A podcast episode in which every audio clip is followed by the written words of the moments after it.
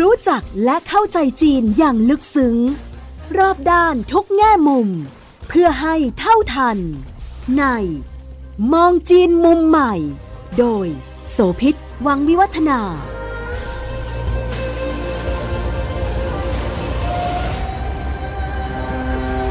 ทางเหล็กทางซ้ายสำหรับทานผู้โดยสารที่หาผู้ขึ้นรถกรุณาเข้านังตาบอนนังระบุในปี้รถไฟของทาน อให้บรรดาทานน้ำกระเป๋า และเครื่องติดตัวของทานไว้ ในสั้นเก็บเงินเครื่องขันเคสรื่องวัสดีค่ะของบรรดาให้มาเทียมมองจีนมุมใหม่ ทางไทย PBS Podcast วันนี้ชวนคุณผู้ฟังมาติดตามตอนพิเศษนะคะดิฉันจะพาคุณผู้ฟังไปรู้จักบทบาทของจีนในชาติอาเซียน เพื่อนบ้านใกล้เรือนเคียงของเรา แล้วก็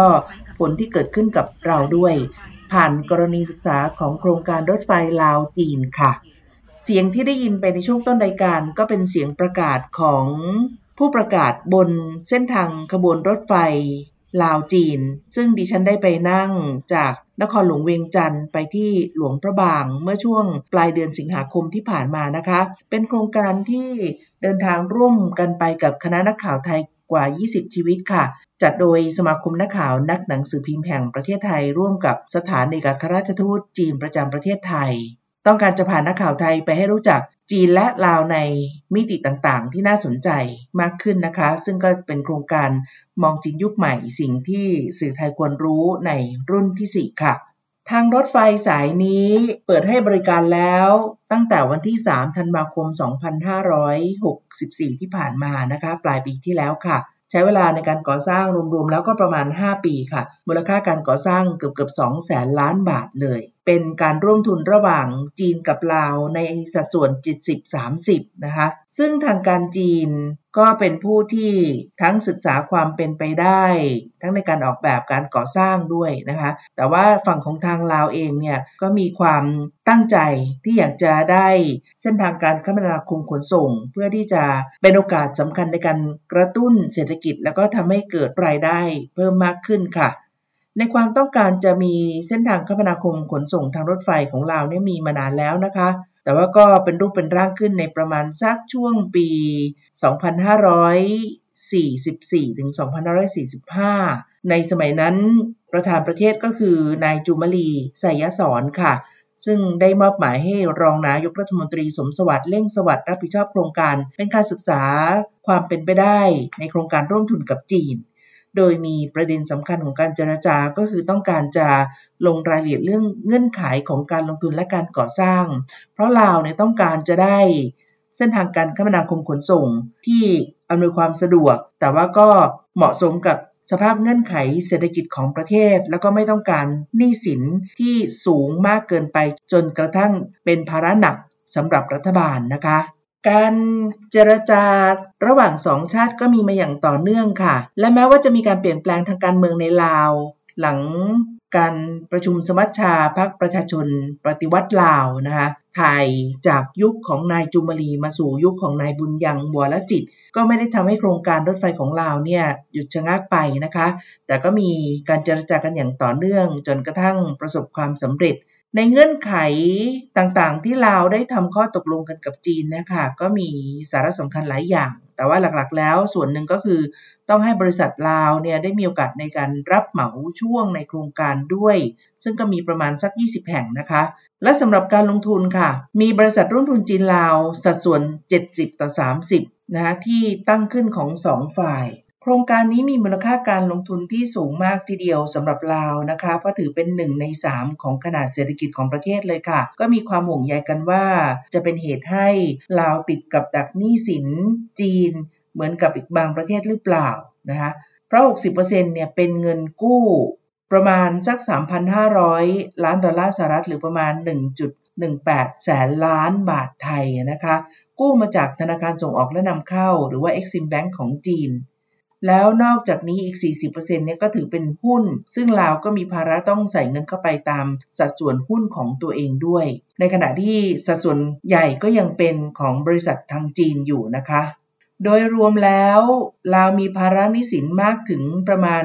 1,540 ล้านดอลลาร์สหรัฐค่ะ ก็ถือว่าสูงมากๆเมื่อเทียบกับ ผลิตภัณฑ์มวลรวมภายในประเทศ ที่มีรายงานจากธนาคารโลกในปี 2020นะคะว่าอยู่ที่ประมาณ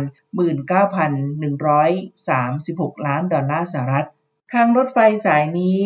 เป็นเส้นทางที่เชื่อมต่อจากทางตอนใต้ของจีนก็คือ นครคุนหมิง ซึ่งเป็นเมืองเอกของมณฑลยุนนานนะคะ มาที่นครเวียงจันทร์ของลาวค่ะ เป็นส่วนหนึ่งของระเบียงเศรษฐกิจจีน อินโดจีน แล้วก็เป็นส่วนหนึ่งของโครงการ 1 แถบ 1 เส้นทางหรือว่า Belt and Road Initiative หรือ BRI ที่ประธานาธิบดีสีจิ้นผิงของจีน เริ่มขึ้นในปี 2013เพื่อที่จะขยายเส้นทางการเดินทางการขนส่งเชื่อมต่อผู้คน และชาติต่างๆ ใน 70 ประเทศทั่วโลก ทั้งทางบกและทางทะเลด้วยค่ะ โครงการนี้ทางการรถไฟของจีนกับลาว ก็ตั้งเป้าเอาไว้ว่าจะมีทั้งหมดประมาณ 32 สถานีนะคะ ขณะนี้เนี่ยมีอยู่ในลาวแล้ว 6 สถานี คือบ่อเต็น เมืองไซหลวงพระบาง วังเวียงพลหง แล้วก็นครหลวงเวียงจันทร์ค่ะ รวมระยะเวลาในการเดินทางประมาณ 4 ชั่วโมง 20 นาที จากเวียงจันทร์ถึงบ่อเต็นนะคะ เปรียบเทียบเมื่อดูระยะทางและความเร็วและการใช้เวลากับเส้นทางรถปกติก็ถือว่าประหยัดแล้วก็ลดเวลาการเดินทางได้มากเลยค่ะ เพราะว่าไม่ถึง 5 ชั่วโมง ในขณะที่ต้องใช้เส้นทางรถมากกว่า 13 ชั่วโมง ด้วยระยะทางกว่าประมาณสัก 600 กิโลเมตรค่ะ ก็นับว่าช่วยร่นระยะทางได้มาก จุดมุ่งหมายหลักในตอนที่ก่อสร้าง เส้นทางรถไฟสายนี้ก็เพื่อที่จะอำนวยความสะดวกในการขนส่งสินค้าต่างๆนะคะของถ่ายระหว่างจีนกับทางลาวนั่นเองค่ะ แต่ว่าตั้งแต่เปิดมาเนี่ยส่วนหนึ่ง ก็มีเสียงตอบรับอย่างล้นหลามจากผู้คนที่ใช้บริการในการเดินทาง ซึ่งก็รวมถึงคนไทยจำนวนมากด้วยนะคะ ที่หลังจากลาวสถานการณ์การแพร่ระบาดของโควิด -19 ดีขึ้นแล้วเริ่มผ่อนคลาย เปิดให้นักท่องเที่ยวและผู้คนที่เป็นชาวต่างชาติ เดินทางเข้าประเทศได้ ก็พบว่ามีคนไทยจำนวนมากเลยค่ะ เดินทางไปลาว ด้วยเป้าหมายว่าอยากจะลองไปใช้บริการนั่งรถไฟลาวจีนในครั้งนี้สักครั้งหนึ่งนะคะ แล้วก็มีเรื่องที่เล่าขานผ่านไกด์ที่ดิฉันได้มีโอกาสไปคุยด้วยค่ะ บอกว่าเขาก็ได้เคยรับคณะนักท่องเที่ยวไทยหลายคณะเลยนะคะ ซึ่งมีทั้งกิจกรรมไปดูงานในนครหลวงเวียงจันทร์หรือว่าอาจจะเป็นกิจกรรมอื่นๆ แต่ขณะนี้เป็นร้อยคนเลย แต่ว่าไม่มีแผนของการเดินทางด้วยรถไฟลาวจีนอยู่ในกำหนดการ ขอโอกาสแค่เพียงว่าขอไปยืนถ่ายรูปด้วยกันที่หน้าสถานีรถไฟที่นครหลวงเวียงจันทร์ก็เพียงพอแล้วค่ะ เพราะฉะนั้นก็เลยกลายเป็นว่า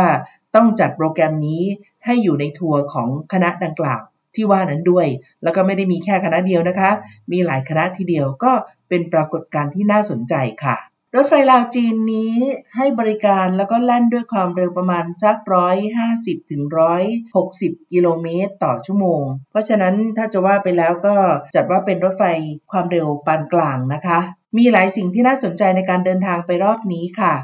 หากว่าจะให้เล่าประสบการณ์ของการได้นั่งรถไฟลาวจีนนะคะ ก็ต้องบอกว่าเนื่องจากรถมีสภาพใหม่นะก็ทำให้โอโถงกว้างขวาง แล้วก็นั่งสบายทีเดียวค่ะรวมทั้งมีความสะอาดด้วยสำหรับคนที่ใช้บริการก็มีทั้งคนลาว แล้วก็ชาวต่างประเทศรวมทั้งคนไทยด้วยนะคะ ที่ไปเป็นสัดส่วนค่อนข้างจะมากสักหน่อยในการเดินทางจากนครหลวงเวียงจันทร์จุดหลักๆ ที่มีผู้คนจะไปแวะลงเยอะก็อย่างเช่นที่หลวงพ่อบาง แล้วก็ที่บ่อเต็นค่ะ รวมทั้งที่วังเวียงด้วย ลักษณะรูปแบบและแม้กระทั่งข้อความหรือว่าการสื่อสารเนี่ยก็แน่นอนว่าในเมื่อเป็นเทคโนโลยีจากจีนนะคะ มีความใกล้เคียงแล้วก็ถอดแบบในลักษณะคล้ายคลึงกันมาทั้งหมดเลยค่ะดิฉันเคยมีโอกาสไปนั่งรถไฟความเร็วสูงของจีนหลายขบวนด้วยกันนะคะ ก็จะเห็นความคุ้นเคย คุ้นตา ขนาดใหญ่ที่ทางรถไฟกำหนด สถานีต่อไปเมนสถานีตัวพระบาง แม้กระทั่งการประกาศเสียงตามสายบนขบวนรถไฟ ก็มี 3 ภาษานะคะ คือภาษาลาว ภาษาจีน แล้วก็ภาษาอังกฤษเพื่อเป็นข้อมูลให้กับผู้โดยสารที่มีความหลากหลาย ระหว่างการให้บริการรถไฟก็มีพนักงานขายขนมของกินนะคะ ในขบวนที่ดิฉันไปเนี่ย มีขายกล้วยฉาบนะคะและมีขายเครื่องดื่ม มีขายอาหาร ได้รับความนิยมพอสมควรทีเดียว แล้วก็ราคาก็ไม่ได้สูงมากอยู่ในระดับที่จับต้องได้ ถือว่าเป็นบริการที่อำนวยความสะดวกให้กับผู้โดยสารที่อาจจะหิวหรือว่ายังไม่ได้กินอะไรมาก่อนจะมาขึ้นรถไฟนะคะดิฉันและคณะได้มีโอกาสพูดคุยกับผู้คนหลายฝ่ายนะคะ รวมทั้งท่านเอกอัครราชทูตไทย ประจำสปปลาวด้วย ท่านเจษดากระตะเวทินค่ะ ท่านบอกว่ารถไฟลาวจีนเนี่ยถือเป็นจุดเปลี่ยนสำคัญที่ทำให้เกิดความเปลี่ยนแปลงในลาว โดยเฉพาะด้านเศรษฐกิจ เพราะว่าลาวเป็นประเทศที่มีสินค้าเกษตร แล้วก็มีทรัพยากรธรรมชาติ รวมทั้งแร่ธาตุหายากที่อุดมสมบูรณ์ ดังนั้นเมื่อการเดินทางคมนาคมขนส่งดีขึ้น จึงหมายถึงโอกาสดีทางด้านของการลงทุนและการเชื่อมต่อระหว่างลาว ไปยังจีนรวมทั้งชาติไทย และประเทศอื่นๆ ในอาเซียนด้วย และนอกจากนี้รถไฟลาวจีนก็เป็นตัวสำคัญที่เปิดทำให้เราได้สามารถใช้ศักยภาพด้านอื่นๆ ที่ยังมีอยู่ในประเทศ และยังไม่เคยถูกใช้เนี่ยมากขึ้นเพื่อเพิ่มโอกาสทางเศรษฐกิจค่ะ โครงการรถไฟจีนที่เข้ามาเนี่ยนะครับ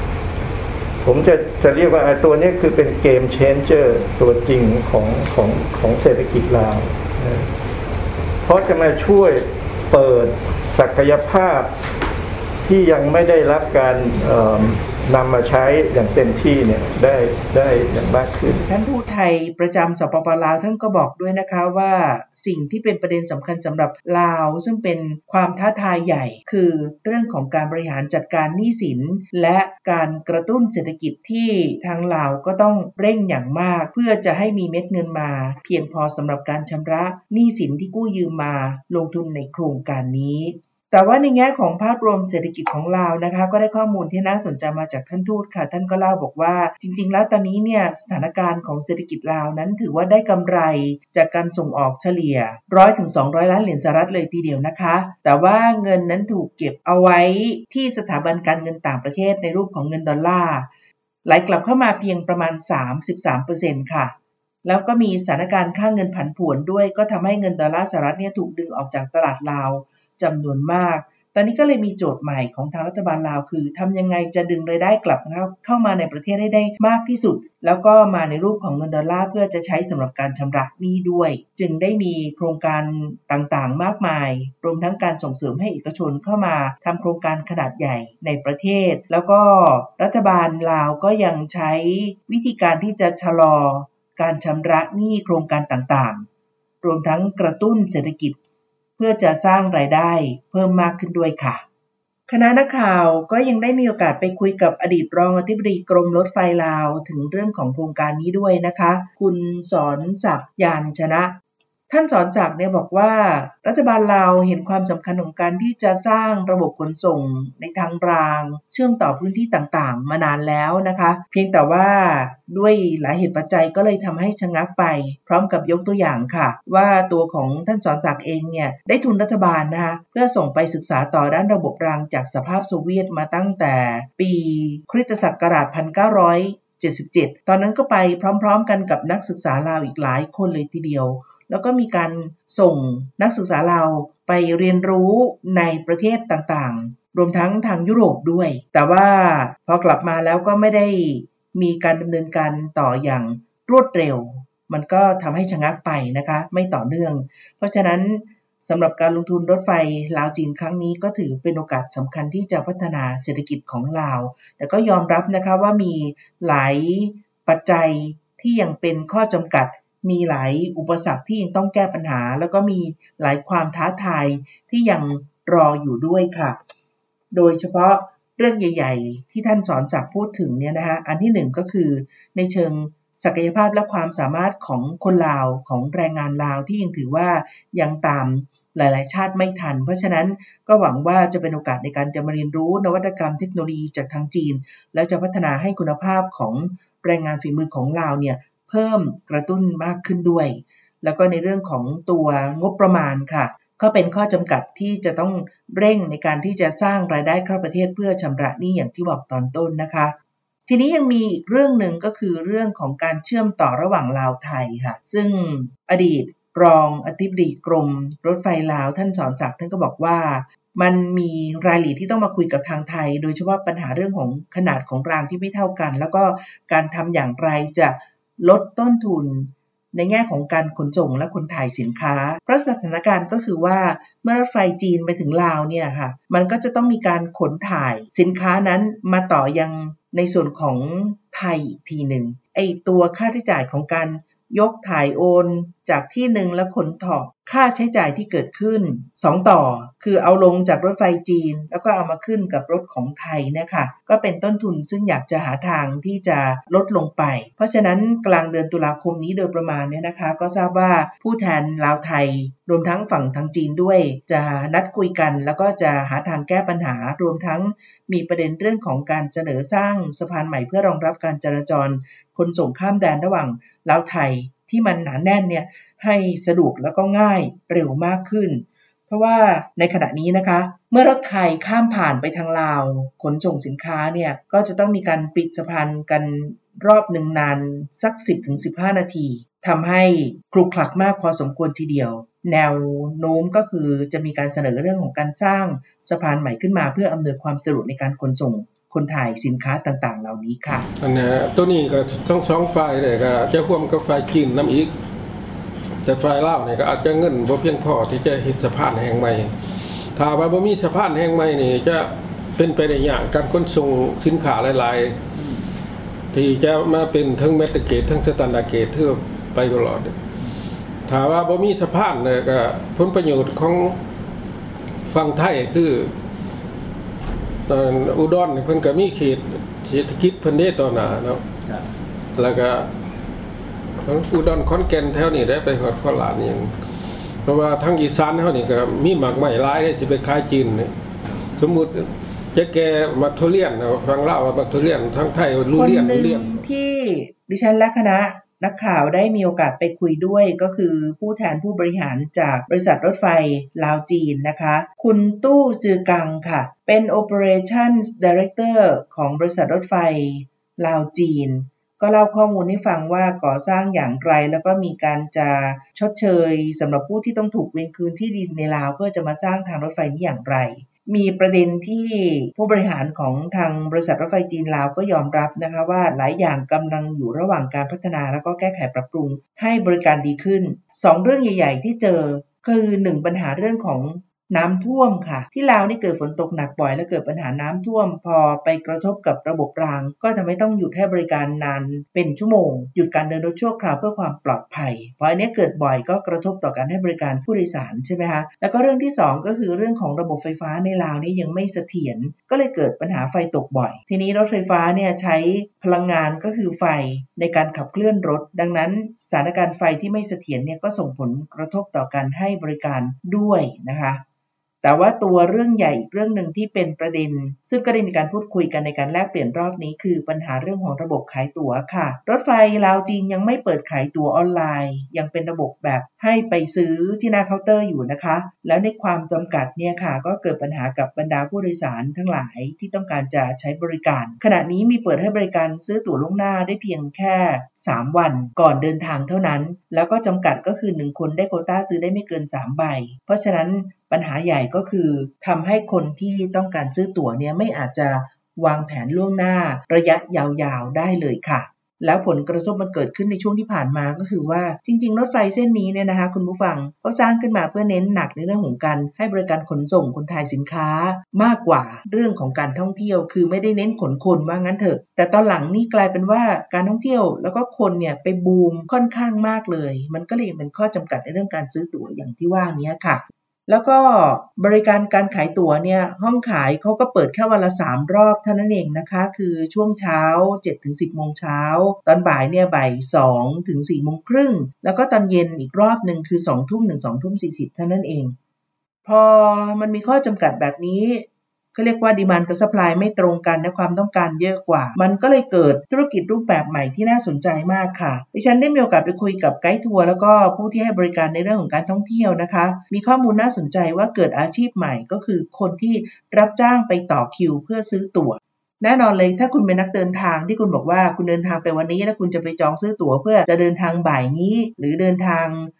ในช่วงสายวันนี้เนี่ยนะคะเป็นไปไม่ได้ เพราะว่าคิวมันจะยาวมาก อย่างน้อยที่สุดนะคะก็ต้องเดินทางไปรอล่วงหน้าหนึ่งวันเพื่อจองคิวซื้อตั๋ว ถ้าคุณจะซื้อเอง แต่ไม่งั้นก็คือต้องไปจ้างคนลาวนี่แหละค่ะ ที่มีอาชีพใหม่คือการไปยืนเข้าคิวให้ ทีนี้ปัญหาก็จะเกิดขึ้นกับบริษัททัวร์ค่ะ เวลาที่มีคณะเยอะๆกรุ๊ป20-30 คน 50 คนเนี่ยค่ะมันก็จะต้องจ้างจำนวนคนต่อหน่วยเนี่ยเพิ่มมากขึ้นด้วยเพราะว่าโคต้าซื้อได้แค่คนละ3ใบถูกไหมคะดิฉันได้ไปคุยกับทีมของบริษัททัวแล้วข้อมูลที่เขาเปิดเผยมาก็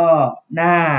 กังวลใจเหมือนกัน เพราะทำให้มีการชาร์จ ราคาและมีการโกงราคาค่าตั๋วรวมทั้ง จะต้องเสียตังในการไปจ้างคนมาต่อคิวเนี่ยค่ะ เป็นตัวเลขที่สูงพอสมควร เพราะว่าตราต่อใบนะคะ ที่จะต้องถูกชาร์จแพงขึ้นมาในค่าตั๋วเนี่ย ประมาณสัก 50 บาทถึง 100 บาทค่ะ 30,000 กีบถึง 50,000 กีบ ถ้าเกิดว่าเป็นช่วงเทศกาลนี่ก็ไม่ต้องพูดถึงนะคะ ต้องแพงกว่านั้นอีกหลายเท่าตัวเลยทีเดียว อย่างกรณีถ้าเดินทางกับทัวร์เนี่ยบริษัททัวร์ก็จะต้องไปไปจ้างผู้จองตั๋วนะฮะคือเขาจะต้องไปซื้อตั๋วให้เราแต่เช้า ต่อคนหนึ่งก็ซื้อได้ 3 ปี้ก็คือ 3 ตั๋ว ซึ่งมันก็ทำให้เราไม่ไม่สามารถการันตีได้ว่า เราเดินทางมาเนี่ยเราจะได้ครบทุกคนไหมหรือได้ตั๋วไหม ถ้ามาเป็นคณะใหญ่เราก็เราก็ใช้วิธีการเดิมนะฮะคือ ให้คนไปจอง 1 คนซื้อ 3 3 3 ตั๋ว มันก็จะยากขึ้นอีก คือเราต้องหาคนเยอะมากที่จะไปจองตั๋วตรงนั้นทำให้เราก็สุ่มเสี่ยงกับการที่เราจะไม่ได้ได้ตั๋วครบหรือได้หรือหรือไม่ได้ตั๋วอย่างเงี้ยครับถ้าช่วงเวลาปกติเนี่ยก็จะอยู่ประมาณสัก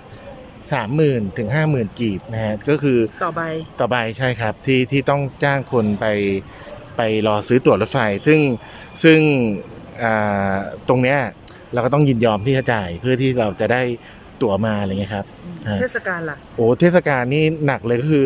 อยากจะบอกว่าคือประมาณห้าหมื่นถึงเจ็ดหมื่นแต่แต่แต่โดยหลักๆเนี่ยก็ไม่อยากให้นักท่องเที่ยวมาช่วงเทศกาลเรื่องนี้ผู้บริหารทั้งฝั่งลาวแล้วก็ฝั่งจีนรับทราบดี แล้วก็เป็นหนึ่งในหัวข้อของการที่เขาเตรียม จะพยายามหาทางแก้ไขด้วยค่ะ ระบบของการจะซื้อออนไลน์ได้ น่าจะเป็นคำตอบ เพื่อจะช่วยแก้ปัญหานี้ คุณตู้ซึ่งเป็นผู้บริหารของบริษัทรถไฟลาวจีนที่ได้มาพูดคุยกันก็บอกนะคะว่า ตอนนี้เนี่ยมีคนนิยมไปใช้บริการรถไฟจำนวนมาก เฉลี่ยแล้ววันธรรมดาจันทร์ถึงพฤหัสบดีนี่ก็ประมาณถึง 4,000 คนเลยนะคะ ส่วนวันศุกร์ถึงวันอาทิตย์ก็ประมาณ 5-6,000 คน แล้วก็รถไฟจีลาวนี้ให้บริการวันละ6ขบวนนะคะ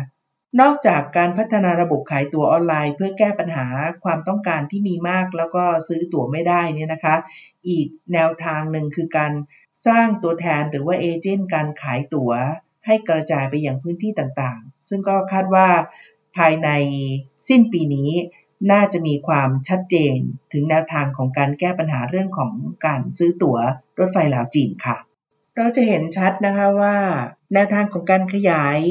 การคมนาคมขนส่งผ่านระบบราง ซึ่งเป็นรถไฟที่เชื่อมต่อมาจากทางตอนใต้ของจีนมาถึงลาว แล้วก็จะช่วยให้มีความสะดวกมากขึ้นในการมาเชื่อมต่อกับไทยลงไปยังชาติต่างๆ ในอาเซียนนะคะ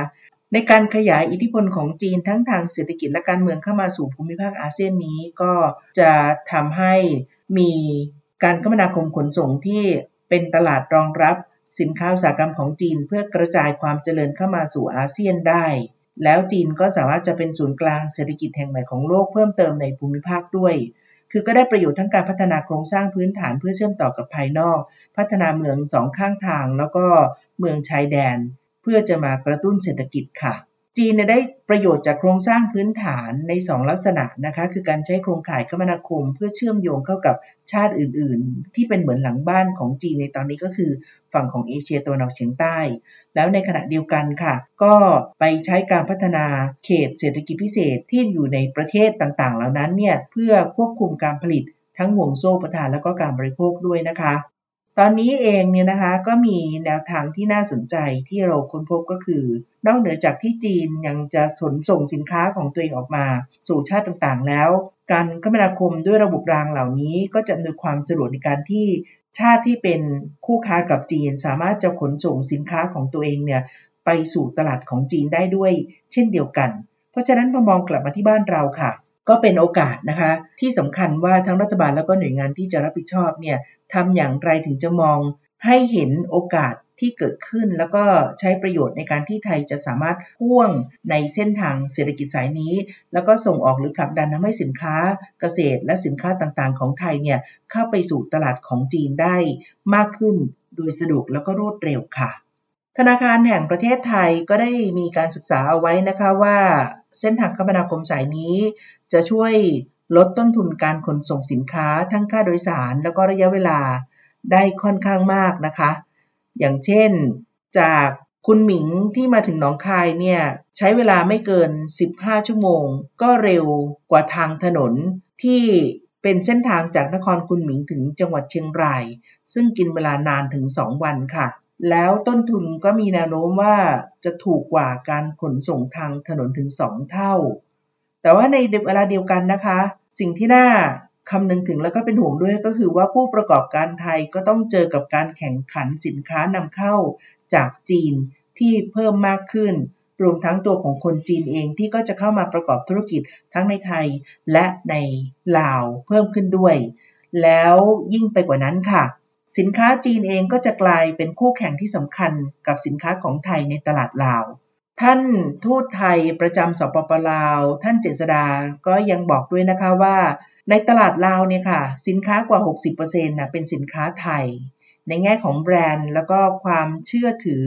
คำว่า อะไรที่มาจากไทยเนี่ยได้รับการยอมรับสูงมากจากคนลาว เพราะฉะนั้นโอกาสมันก็มาพร้อมกับความเสี่ยงด้วยนะคะ ในเมื่อสินค้าจีนสามารถเข้ามาอยู่ในตลาดลาวได้ง่าย และสะดวกมากขึ้นผ่านรถไฟจีนลาวนี้ ก็แน่นอนอยู่เองค่ะว่า มีความเสี่ยงที่สินค้าไทยอาจจะถูกแย่งส่วนแบ่งในตลาดด้วยสินค้าจีนในอนาคตข้างหน้า ซึ่งเรื่องเหล่านี้เป็นประเด็นสำคัญที่เราจะต้องคิดคำนึงให้มาก แล้วก็ต้องหาแนวทางที่จะรับมือกับความเปลี่ยนแปลงที่เกิดขึ้นด้วย นี่ก็เป็นเรื่องที่นำมาเล่าให้ฟังกันในวันนี้กับรายการมองจีนมุมใหม่ทางไทย PBS Podcast นะคะดิฉันโสภิตหวังมีวัฒนาลาแล้วค่ะ สวัสดีค่ะ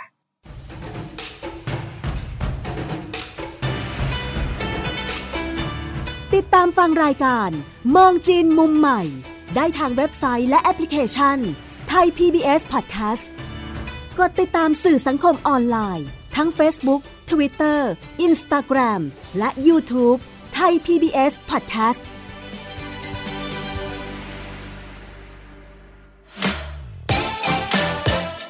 This is Thai PBS Podcast. We the world, we the voice.